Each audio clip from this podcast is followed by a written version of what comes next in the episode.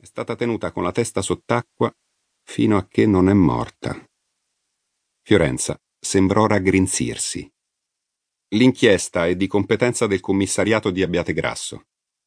Ma è passata una settimana, non mi hai sempre detto che in questi più che in altri casi il tempo è essenziale. Non come nei rapimenti di minori, però sì, procedono a rilento. Non gli sembrò il caso di dirle che il nuovo questore, Lorenzo Pandolfini, da poche settimane subentrato al non rimpianto Maccacaro, seguiva con disappunto il lento svolgersi di un'indagine che sembrava perdersi dietro il corso ingannevole di voci e dicerie, come infida è l'acqua delle rogge, che il commissario capo Ciferri non godeva della personale stima di Melis e che il Conosci chi la segue? Sì, certo. Il commissariato è diretto da Raffaele Ciferri e l'operativo è il vice ispettore Gigi Gambardella. È stato anche con me prima che ti conoscessi. Gigi. E intanto quei due poveri vecchi? Te l'ho detto, non sono vecchi, ma poveri, sì, anche perché si pentì, tacque, ma lei lo conosceva troppo bene. Anche perché cosa? Può essere stato uno di famiglia? E in questi casi, sì, è sempre probabile che il delitto sia maturato, se non proprio in famiglia, nell'ambito quotidiano. Anche se lì non saprei. Poche cascine isolate. Il delitto maturato. Parli proprio come un questurino. Già, ma sono i questurini a risolvere i delitti. Sherlock Holmes non esiste. Ma tu non sai se sospettano un parente. Non è un mio caso, Fiore, non ti so dire. Perché si vergognava nel dribblare così? Forse perché lei riusciva a farlo sentire in colpa? Povera ragazza. Povera famiglia. Lo fissò illuminandosi. Non sono nemmeno le undici. Ah no, sbottò Melis. No, ma lì in zona ci sono due o tre buoni ristoranti, sorrise. A Cascinetta, per dire. E io non ho ancora preparato nulla. Un santo vescovo, le vesti scomposte dal vento del verbo, sembrava benedirli benevolo dall'alto di una colonna al centro della piazzetta di là dal ponte che scavalcava il naviglio. La facciata della parrocchiale ricordava in piccolo e assai più povera il Duomo di Vigevano.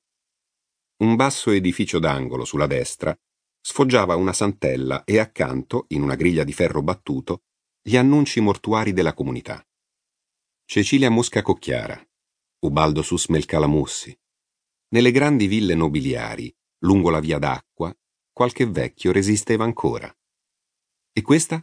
Agide e Saide Saetti Fiorini, con i figli Umberto e Valentino, le nuore Giulia e Liviana, i nipoti Anselmo Galasso e Ottone.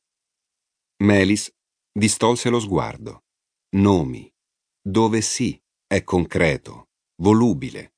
Lo scarto umorale della provincia, fra noia e tradizione. Che faceva mai nella vita Galasso Saetti Fiorini? Dove abitava? Fra quali mobili di famiglia? Fra quali ritratti? Fra quali ricordi? O magari, chissà, in uno scarto bizzoso, scioltosi dalla catena delle generazioni, si proponeva al futuro abbigliato all'ultima moda casual, con la moto giusta e gli sport più giusti ancora. Forse chissà.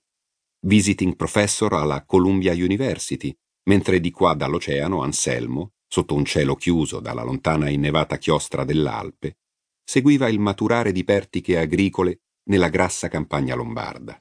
E Ottone? Di là dalla piazzetta, deserta a quell'ora, un breve compatto dedalo di case basse e strette stradine acciottolate. Silenzio. Ma non lo stile silenzio nero di una minaccia, non il metafisico silenzio bianco dell'angoscia o il trasparente vuoto silenzio del nulla che ci accoglierà tutti. Un silenzio sospeso, un altrove domenicale.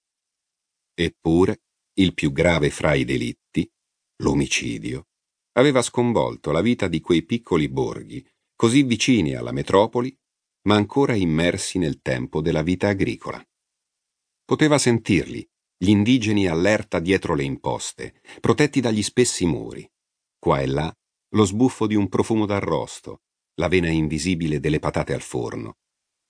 Di certo, da qualche parte fra le stecche delle persone.